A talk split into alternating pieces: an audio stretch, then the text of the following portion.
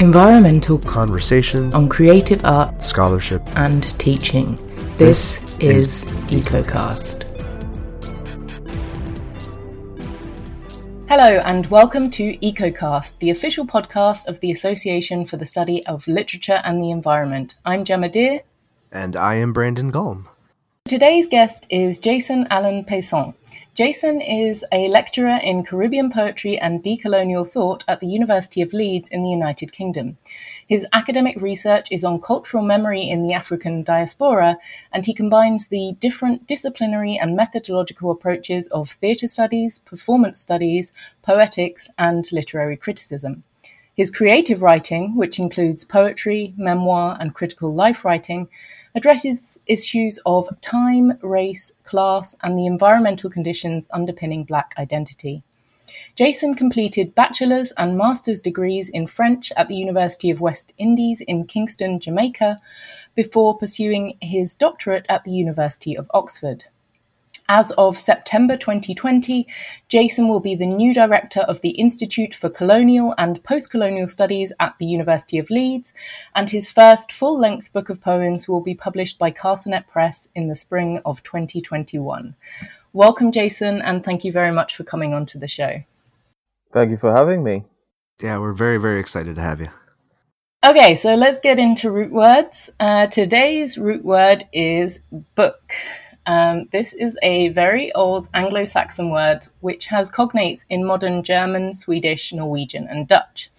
In contemporary usage, as I'm sure you don't need me to tell you, the word book most often refers to a paper based object with a spine and leaves and printed text, although today it might just as often be a computer file, a PDF or ebook of some kind. The Oxford English Dictionary informs me that, in early and historical use, the word book may refer to a literary work in portable form written on a wide variety of other materials, including vellum, parchment, papyrus, cotton, silk, palm leaves, bark, tablets of wood, ivory, slate, or metal, and put together in any of a number of forms, as, for example, a scroll, or as separate leaves which may be hinged, strung, stitched, or glued together.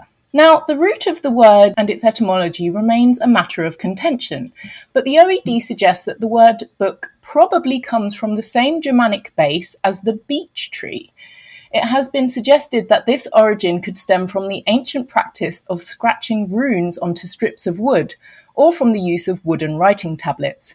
And the development from beech tree to book, or from material for writing on to the text itself, has other parallels. The word library comes from liber, meaning bark, and the Latin codex originally meant trunk of a tree. And nowadays, we also use the word paper to mean not just the material we are writing on, but also the text itself when we say, I'm writing a paper. And so the relation between book and beech, writing and trees may have a very material origin, but there's also a long history of a symbolic linking between human thoughts and trees. A book, we say, has a spine and leaves, as if it is a strange chimera that lives somewhere between a plant and a vertebrate animal. And there are also many mythic versions of trees as repositories of knowledge, from the tree of knowledge in the book of Genesis to the heart trees in Game of Thrones. And the branching parts of the neurons in our brains are called dendrites, which comes from the Greek word for tree. It's as if humans have been thinking with trees as long as they've been able to think. Now, one of Jason's poems that we will be hearing in today's episode is called Fallen Beech, which is what got me thinking about the links between the words beech and book. But all of the poems that he'll share today features trees of some kind. And just as the words book and beech entangle trees and human thoughts, Jason's poems, I think, do this too, seeing trees not as just things to think about, but as things to think with. Um, now, Jason, I hope that's not an unfair reading of the poems you've, you're going to share with us today. Um, and so I wonder if you can start off by saying a little bit about how trees feature in your work and what it is that they mean to you. Wow, that's a fascinating introduction, Gemma. uh, and it's so thought provoking.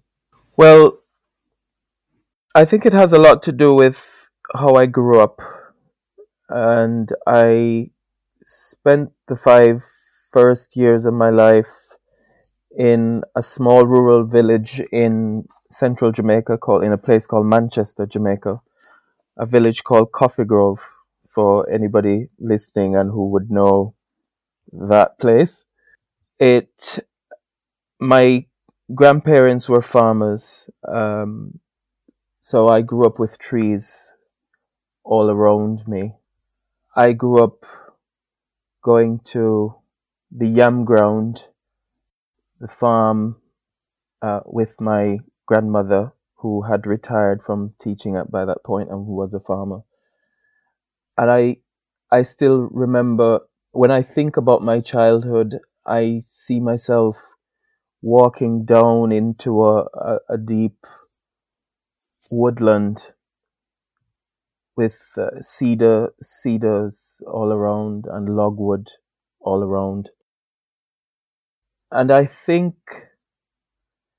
that landscape has entered my intellectual my imaginative dna i think also that there was a lot of silence in my childhood uh, which is not to say that i wasn't a normal child at least i, I think i was a normal child. I I uh, I um I played a lot with other children, but there there was something about that as I re- as I recognize it now, as I see it now, a very pristine um, childhood of of clean clean wholesome nature that was a kind of I was I felt protected. I, I, I didn't feel protected at the time. I feel I feel now that I, I lived in a, a kind of protected kingdom as a child. And the the presence of these trees were I think beings beings that I that I dwelt among among I lived among when I speak about silence, um, that's what I mean. I think I think there's something about living in a space like that, um, where you you're close to the, the, the elements, you're close to nature, and it wasn't a thing. It wasn't a romanticized kind of I'm going into the woods because, like I said, my folks were farmers. They they they lived off the land. That was a, a, a functional that that was that was their existence. Um, that was our existence. I think you hear things more. I think you learn to listen to, to things, actual things, to listen to the hmm. world, and um, and that's how how I describe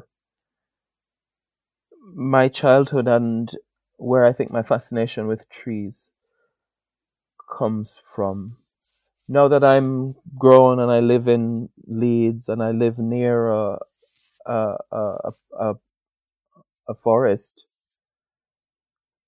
I am renewing my connection with that.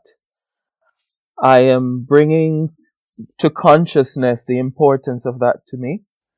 I feel that for a long time I had been estranged from that reality, and I also tried to paper it over because it, to my mind, was not the kind of background that I wanted to have had.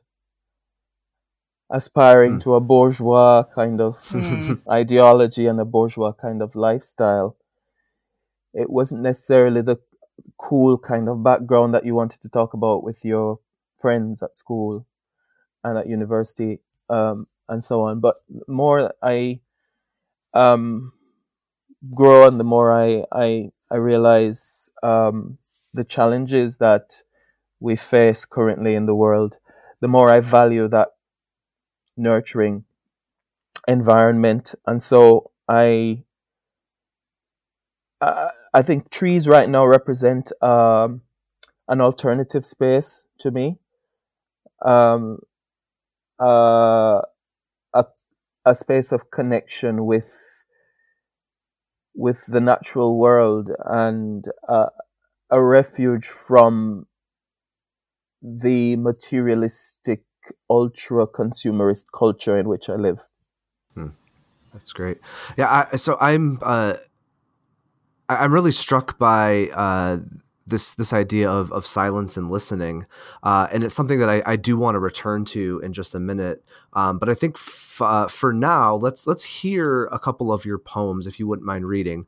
Uh, so we're going to hear "Fallen Beech," and the other poem was "On the First Day of Autumn." So whenever you're ready. Fallen Beech. The tree has fallen. It will probably take years, tens, hundreds to die. It will probably not die at all.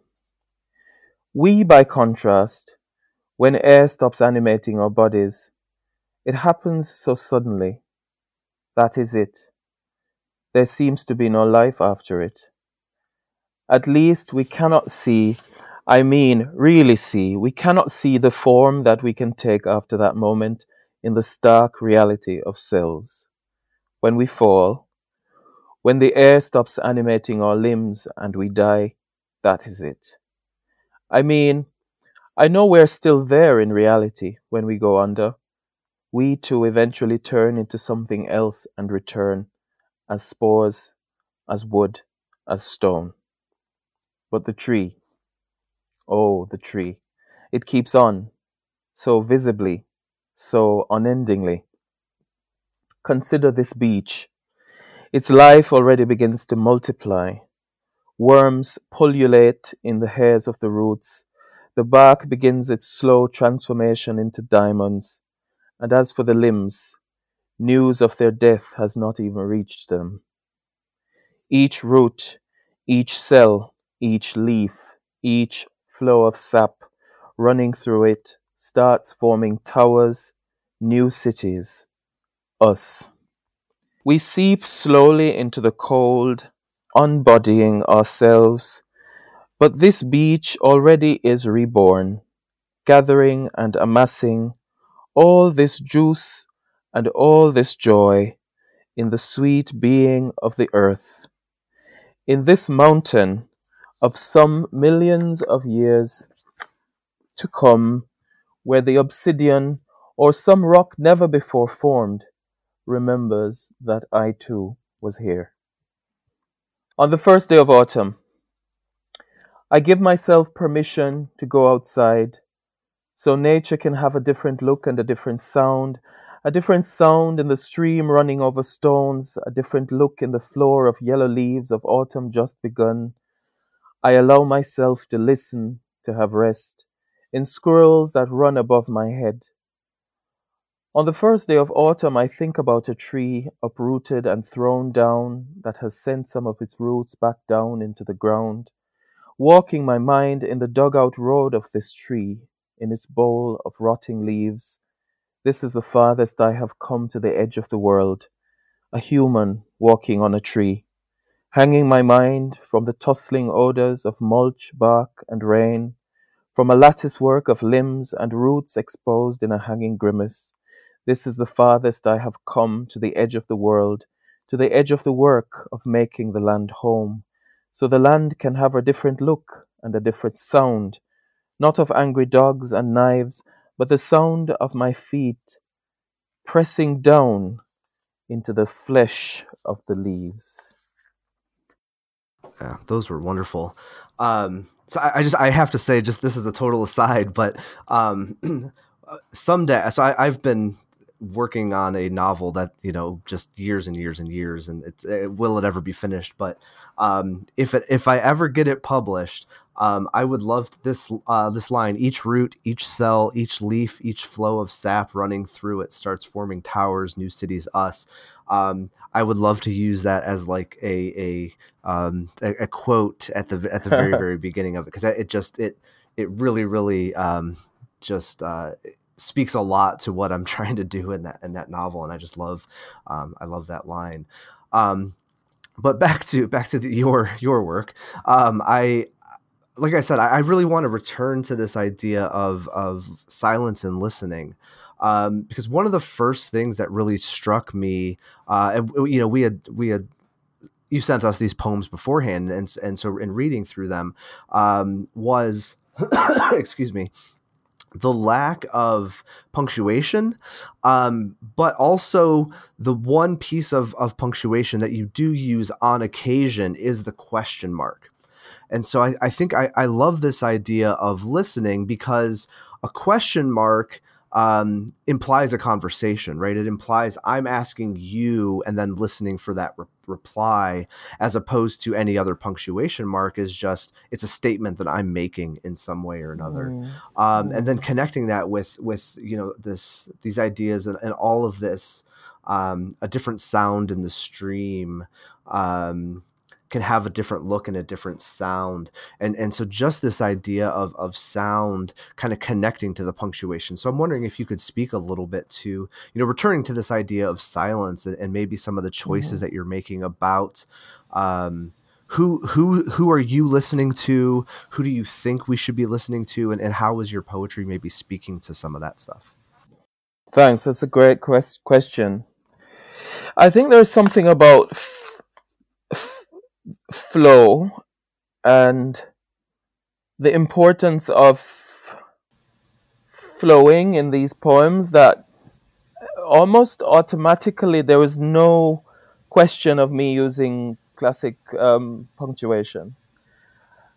I feel that, um, and I'm not. I'm not sure I'm going to do a good job of explaining why. I, the reason why I feel in my gut like it's just there. Um, it was it was clear that I couldn't use full stops.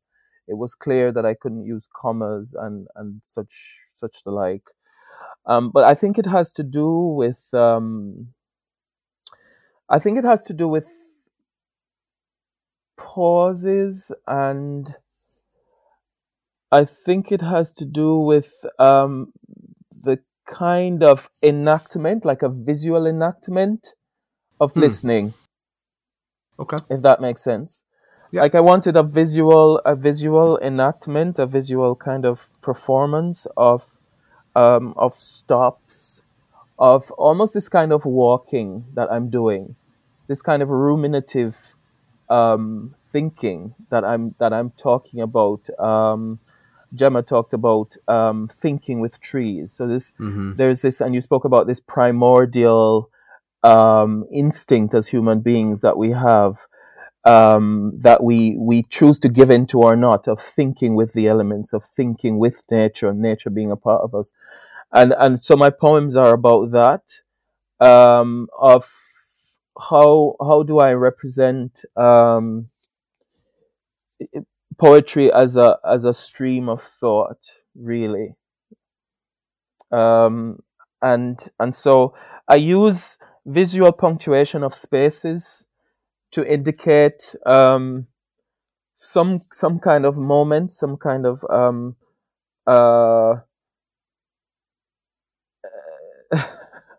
I don't know if this is an appropriate comparison, but in the Psalms, in the in the in the Hebrew, you know, um, Psalms and in the, in the Bible, you have this thing called Selah, which I don't think nobody. I, I'm, I'm um, I don't know if people actually know that's right pronunciation, but it's written Selah as a kind of stop and think. Um, mm. And I, I, I don't know if, if if that is it, but but um, it does it does something for the voice, I think, as well um, this this this use of space i think it has to do with with yeah that's the best way i can describe it. Yeah it's, it's almost yeah. forcing the reader to slow down yes. uh, because if the punctuation's already there we're familiar with that and we know what those indicate um, mm-hmm but having those those moments where you're you're yeah. playing with the space it's okay what am i supposed to be doing here and so the reader mm-hmm. has to take their time um, and, and consideration and i think that's that's you know thinking about mm-hmm. nature as well right we should be spending time with it mm-hmm. we should be taking time not rushing through things yes i want to um, bring out uh, a little bit about the kind of um, sensual or like embodied nature of the poem. So when you were reading them, it really kind of struck me how there are a lot of terms that are kind of used to describe the bodies of the of the trees and the plants that are also kind of words for human bodies. So you talk about the the hairs of the roots um, and the limbs of the tree. You talk about um, embodying ourselves, um, and then feet pressing down into the flesh of the mm. leaves um, a lattice work of limbs and, and roots exposed in a hanging grimace. So, and you know, mm. there's almost this kind of face in the in these exposed roots. And so, yeah, it really kind of struck me that there was um, there was this kind of uh, linking between the the physical body of of the the human and the other things that are around and i just wondered if you can kind of talk a little bit um, about that and like i mean maybe kind of bringing it into this sort of notion of decay that comes into into the mm-hmm. poetry is like what what's what are your like thoughts about the the physicality that you kind of describe in these poems Yes, it's almost as if there's a, a melting of the difference between the, the human and the the tree and the and the mineral and the rock and this and this sort of thing. Um, that conceptual difference between human being as opposed to as opposed to tree, as opposed to humus, as opposed to um, what is it, moss and, and, and all these things is problematized and uh, brought into question. Um, what interests me is, first of all, process, as you can tell, the composition and decomposition of elements the fact is that we can't always see all the the, the events and the, the, the things that go into the different processes that make us that that that work to keep us alive. Um, we live in ecologies that are working. I, th- I I like to think of it like that. They are working to keep us alive, but we are unaware of them or we take them for granted but these processes are constantly happening. And ever so often we are privileged to, to have a, a deep sensation of, of process. We look at a, a tree that has fallen and we see it decomposing, we see roots decomposing, but we also get that sense in that moment, that same moment of time of decomposition, we get a sense of new life coming into being at the same time in a sense that the, the two processes are organic to each other. Um, and I, this, the poem Fallen Beech is certainly has that as its center of gravity. How much are the things in the forest? How much are the, is the forest? How much are the trees a part of us and how much conversely we are a part of the trees. The observation of process is important to me as a, um, a political act in a context where, as I say, I'm reclaiming time. I'm working on an essay um, by that under that title, Reclaiming Time.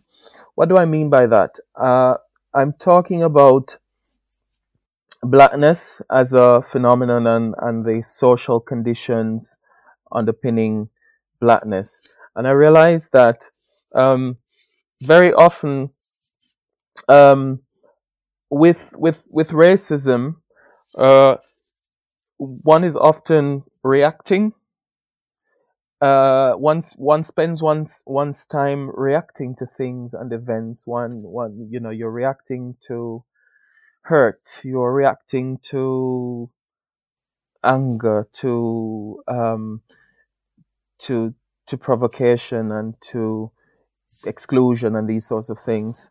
Um, and I realize that uh, it's a, a theft of time. It's a, it's a robbery mm. of the connection that we are meant to have as humans with real life, Mm.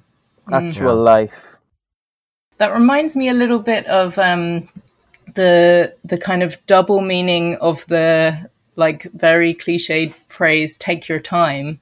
So, like, take your time is always used to mean you know go leisurely, take as long as you need, but like actually, literally, take your time, take it, it's yours. Yes, like, yes, Yeah.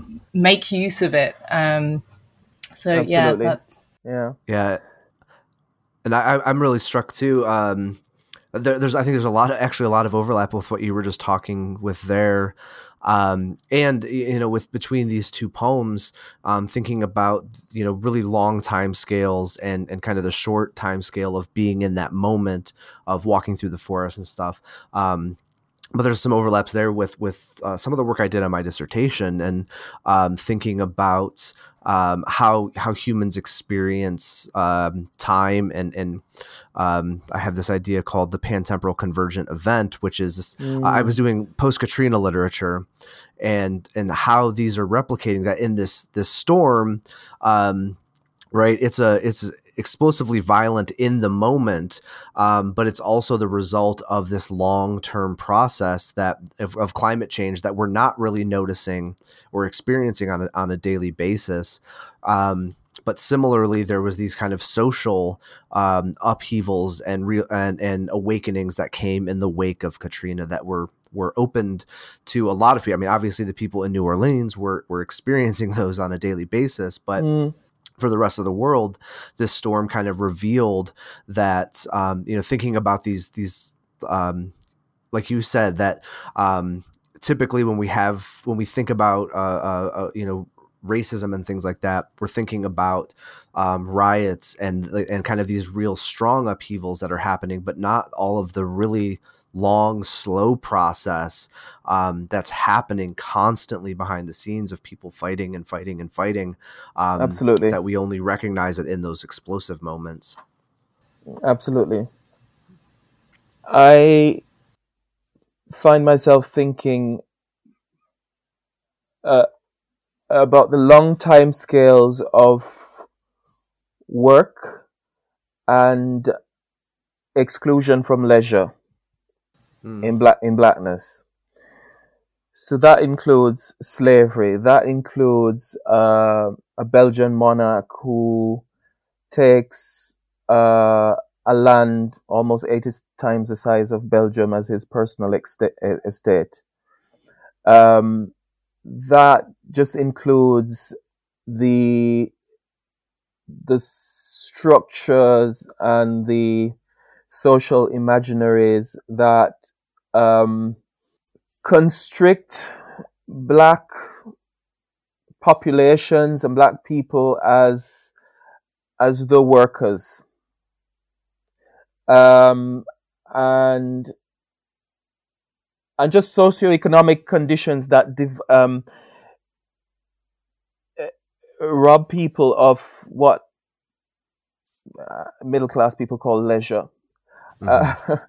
Uh, uh, what what what what do we what do we lose by by being in a cap by living in a capitalist imaginary? What do we what do we uh, what and a, a capitalist social imaginary both in you know in every sense? What do we lose in terms of uh, mental and physical well being? Um, mm, obviously that's a it's it's a long it's an age old question it's a long question and um, a lot of people have responded to that question but i'm responding to it through the lens of poetry because i think poetry is a way of reclaiming time it's a way of reasserting um, one's uh, connection with with the world um, it's uh, another space. Um, it's a, a, a different relationship to time. Um, my personal history as well uh, brings me to that political stance of reclaiming time. Um, what does it mean for me now to be a bourgeois kind of like um, um, what's the term? Access some kind of lifestyle where I'm able to live um, in a park, near a park. Um, what, what what does that mean um, in the long longer trajectory of my life when um, in uh, where earlier I didn't feel that I had a right to take my time to to be able to to slow down. I felt like um, I lived in a, a social imaginary where my folks were just not the kind of people who had access to leisure. Leisure was something that belonged to white middle class folks or middle class folks. Um, so I think the um, intersection of poetry, of um, of time and nature is an interesting one that I'm that I'm digging, um, I'm exploring more and more, and um, the, these poems are the fruit of that. Mm. Well, I think that that answer and everything you've just been talking about serves as a really good introduction to your next poem. Um, so perhaps I can get you to read now Walking with the Word Tree, um, and then we'll talk about that one a little bit. Walking with the Word Tree. To have money is to have time. To have time is to have the forests and the trees. I look at my baby, mind sliding in the sticky film of the bud, rubbing her thoughts between fingers, and knowing the purple lips of the involucres in her mouth. And me, am I living my childhood all over again? For her, a wood will not be burnt for fire coal, where the pig pen is, where you hide from your mamma, where you escape from scolding and rolling eyes, where the duppies live where the madman lives, where wild animals, stray dogs, and the unwanted go to die. And me?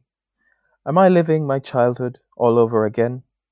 A child's way of pinching flowers, a child's way of touching buds, but what I had never known, this way of listening to the forest. Did Daisy, Miss Patsy's eleventh child and my playmate, even though her name was a flower? Emporus life was unpastoral. The woodland was there, not for living in, going for walks, or thinking. Trees were answers to our needs, not objects of desire. Wood fire. Catch butterflies along the way to grandmother on the other side of the yam field. Just don't do something foolish, like lo- lose the money, or take too long so the pot don't cook before daddy reach home. There's a way of paying attention to plants a way of listening to trees, a way to hold a flower in your hand, now that I'm here in a park in England, and I stop when called by the pistils of a tree. There is something in the pink that speaks so clearly to me, saying, Glad you stopped. I saw you from far away. I don't even know what they call it, but I want to know what it tells me about itself its appearance with thousands of others on this tree that up to April seemed like death. Our parents and grandparents planted yams, potato slips, reaped tomatoes, carrots, and so on. Then market, then money, then food, then clothes, then shoes to go to school. Now I'm practicing a different way of being with the woods, only I try not to stray too far from the path. The daisies glitter at my feet. Yeah, that's again. I mean, I think this one really, uh, again, speaks to a lot of the stuff that we've already already been talking about, mm. um, and especially that that idea of, um, you know, listening and them actually speaking back to you and and hearing um, you know, you don't want to know what they call it, but what it tells me about itself, and this idea of speaking and listening. Mm. Um, and something else that, that really struck me about this one, um, it, it, reminded me a lot of um, uh, Melvin Dex- Dixon's uh, uh, work, "Ride Out the Wilderness," where he talks about this um, this kind of pull and and um, almost uh, cognitive dissonance that um, a lot uh, historically a lot of uh, people of color have with the wilderness as as both a mm. place of uh, escape but also a place of violence and and and so obviously you're, not really speaking about violence but just this kind of disconnect between um, what nature can mean for different people and mm-hmm. um, you know and maybe even the evolution of that you know eh, for the for the you know the speaker in this poem and how it it meant one thing before and now trying to figure out what uh, what is nature going to mean um, as we move into the as I move into the future and things like that. Yes, absolutely. Yeah, there's a lot to unpack there. Cognitive dissonance. Yes, because there is a section of the poet, the poem that's kind of I don't know if how much people pick up on that, but it's gesturing to what are these woods anyway? There's this kind of uncertainty in an aspect of the poem. Um, I I I I also think of the line that says, "I try not to to stray too far from the path."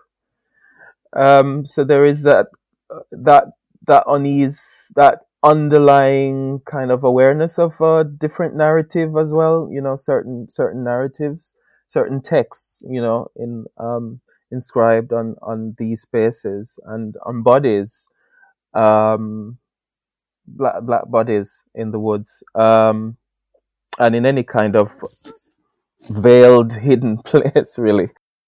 Um, I think of Fred Moten talking about the outdoors when he says, eh, you know, the woodland and the black imaginary is kind of uh, associated with the constant need for running away and flight, right? Mm-hmm. Whereas, um, whereas the city is imagined as the place of relative sa- safety, relative of obviously being um, the, uh, the the key word there, but um, yeah, um, poetry is magic. Poetry is magic, and um, it's it's it's that's that's a key word for me, magic. Um, because I think that's that's magic is what happens between you and uh, the elements. Uh, there's a kind of different mode of thinking that comes from connection, mm. and hmm. that's magic. And that's why I'm so interested in animism because as animism, animist thinking has to do with how different things think. And as Rimbaud says, you are thought, you know, I am thought, you know, I, I don't think. He has this famous line that he says, um, um, if I can remember it, um, I is another, I is another, you know, this kind of, it's, it's, it's that kind of thing for me. Like, what, what is it?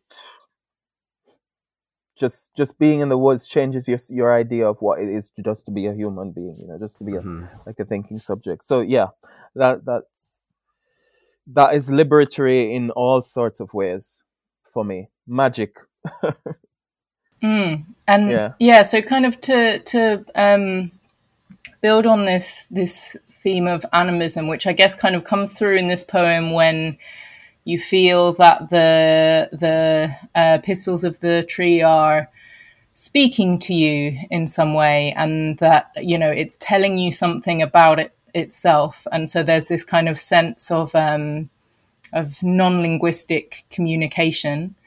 Um, so I wonder if you can kind of talk about that a little bit and then and then um, you also have this a forthcoming article on on animist time so perhaps you can kind of uh, link into that and your and your broader thinking of animism in your in your critical work. Absolutely. The idea that i have uh, or have been exploring is this idea of that that things, what we call objects, I use that word guardedly, have a spirit, have a, a, a, a an animacy uh, mm-hmm. uh, of of their own. whatever you want to, whatever word you want to put on that animacy, be it soul, spirit, whatever you want.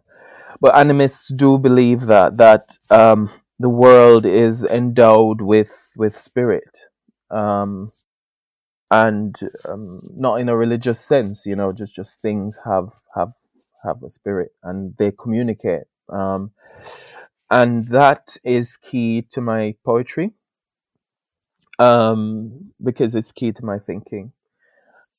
I, therefore, in this particular poem, I'm trying to connect.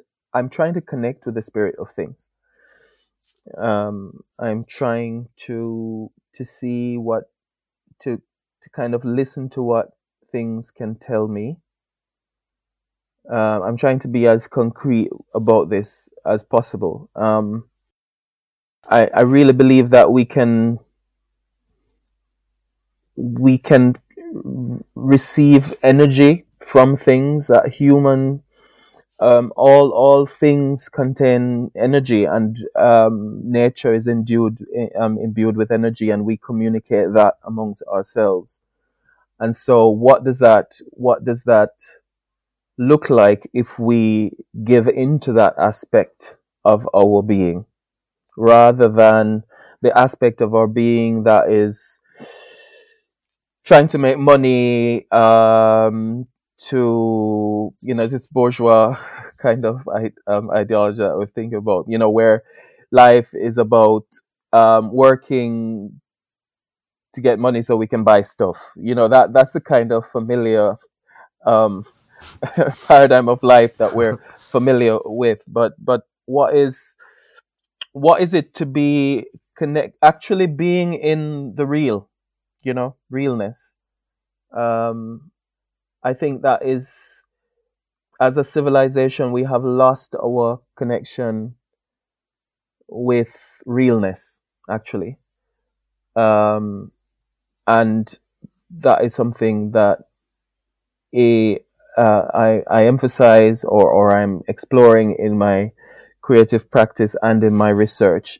My critical writing, my critical writing is also examining time, as you've said, um, and looking at how um, capitalist, uh, the capitalist um, superstructure has, um, um, how should I put it, um, appropriated temporalities. Okay so by appropriate appropriating temporality, I mean uh, it actively erases the knowledge systems and the thinking systems of vast populations that it conquers um, and dominates um, and uh, uh, extracts from. Mm. Do you know um, Jay Griffiths' book, uh, Pip Pip, A Sideways Look at Time? Mm, I don't know about it, but it sounds interesting. Yeah, so she she kind of um, she looks at this kind of development from a natural time that was you know governed by the uh, the lights in the sky and you know the rhythms of the moon and you know this kind of, and and the seasons. So you know people would eat seasonal food. And then she looks at all the ways in which kind of capitalism has like enforced this mm. um you know clock time work time so like you know the time that you're getting paid for mm-hmm. um, and also like with you know kind of year round produce in in supermarkets that we kind of lose connection with the seasonality because you can yeah. always have strawberries. Yeah so absolutely. you know. Absolutely. Yeah, yeah. Um, so yeah, yeah, that might be something interesting yeah. to look at. Absolutely. yeah, there's another work too, i can't remember who it is now um, but they they talk about something similar in terms of how um, right that are we have this kind of biological like my stomach's growling a little bit okay it must mm-hmm. be lunchtime but then like we have this very ordered no you're gonna you have to wait until 12 o'clock between 12 and 1 is your lunchtime when you're in the mm-hmm. you know mm-hmm. like 9 to 5 mm-hmm. job or kind of thing mm-hmm. um, and so we have these kind of of again this kind of competing uh, yeah. experience between yeah. but, but i'm hungry right now but my my capitalist job tells me I have to wait until yeah, yeah. a particular time to eat. Yeah, because the capitalist imaginary says time is money. Mm-hmm. That's the mm-hmm. that's the ruling uh, metaphor. That's the kind of uh, metaphor that structures uh, um, our economy, really. Um, and um, and there you go. Um, so my, my, my article is entitled "Animist Animist Time and the White Anthropocene" because I'm looking at two things. I'm looking at that that I've just mentioned. That we all know that how um, we can tell a lot about um, how capitalist imaginaries run our lives and kind of um, constrict the, the horizon of the possible by just by examining temporality, its views of temporality. But also, we can tell a lot about it by examining the strategies that populations have used to fight back against that imaginary. So that dwelling with, um, you know, in practices, you know, in indigenous um, spirit practices, which are knowledge practices, um, such as Haitian Vodou, that I've done quite a bit of um, research on in recent times. Um, they, they, it's what they do is a kind of insurgency in pushing back, in rejecting that structure uh, and, and and that conception of, of, of temporality by living outside of it, you know, constructing an existence that sort of exists in a kind of parallel um, alternative world to that, despite the material predations, you know, despite the material impacts in terms of environmental catastrophes and so on, there has been a struggle. And that struggle I try to chart in my work that basically just saying, look, um, there are populations actually living in alternative temporalities to the to the capitalist system, and that's the way uh, uh, that's the means through which they've actually survived up to now.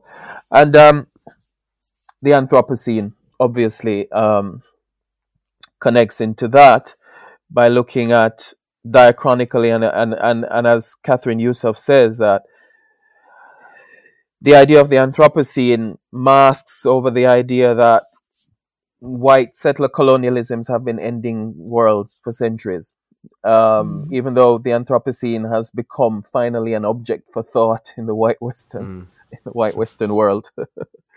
so that, so that, that's that's it. Yeah. Great. Uh, so I, I, you know, I think it is time for us to to get on with the Let's End on a Roll. But I think this is also a, a, a good time. I don't know if, if Jemma was too shy to do it, but um, you know, with all this talk of animism, to to to replug her book, uh, Radical Animism. That if you're interested in animism, everyone you should you should make sure you check absolutely. Out so, I'm looking forward to um, reading it. Just just another another another little shout out there. Thanks, Brandon. I was trying to be humble and not just you know try and promote my yeah. book on the episode, but but yeah, um, it's, it's, I, I yeah. yeah. I I have my it's my first book coming out. It's called Radical Animism: Reading for the End of the World, and kind of thinks about uh, animism in relation in relation to climate change and literature. Um, so yeah. Okay, let's end on a roll. So let's end on a roll. Um, so I've got a 12 sided die here. I'm going to roll that and we'll and you'll have to answer whichever question comes up on the die roll. So all right. this time is Ooh, all right. Hey, we got a new number. Uh, number three. What are you reading right now, or have you read recently that's really kind of s- stuck with you, and you would you would recommend Ooh. for people to check out? Uh, I'm read. I've just finished reading this book called "Stay with Me" by Ayobami Adebayo, Nigerian writer. Absolutely stunning. Uh, amazing storyteller. I've one of the most. I devoured it. nice. Yeah. Awesome. We'll look it up. Okay, well, thank you so much, Jason. It's been really wonderful to have you on. Um, yes, where can our listeners find your poetry? Where can they find more about you? Um, yeah, where, where should you send them? Oh, yeah, I've got um, some poems. By the time this is out, uh, there'll be some of my work in Granta, published in both the print issue and the online um, their online platform. Um, I have work in PN Review that's about these issues. Um, I have an essay that will be in PN Review as well called Reclaiming Time. Um, hopefully by this is out by the time this is out, but um, I have work in Callaloo, um, the journal. Um, yeah, th- those are a few places.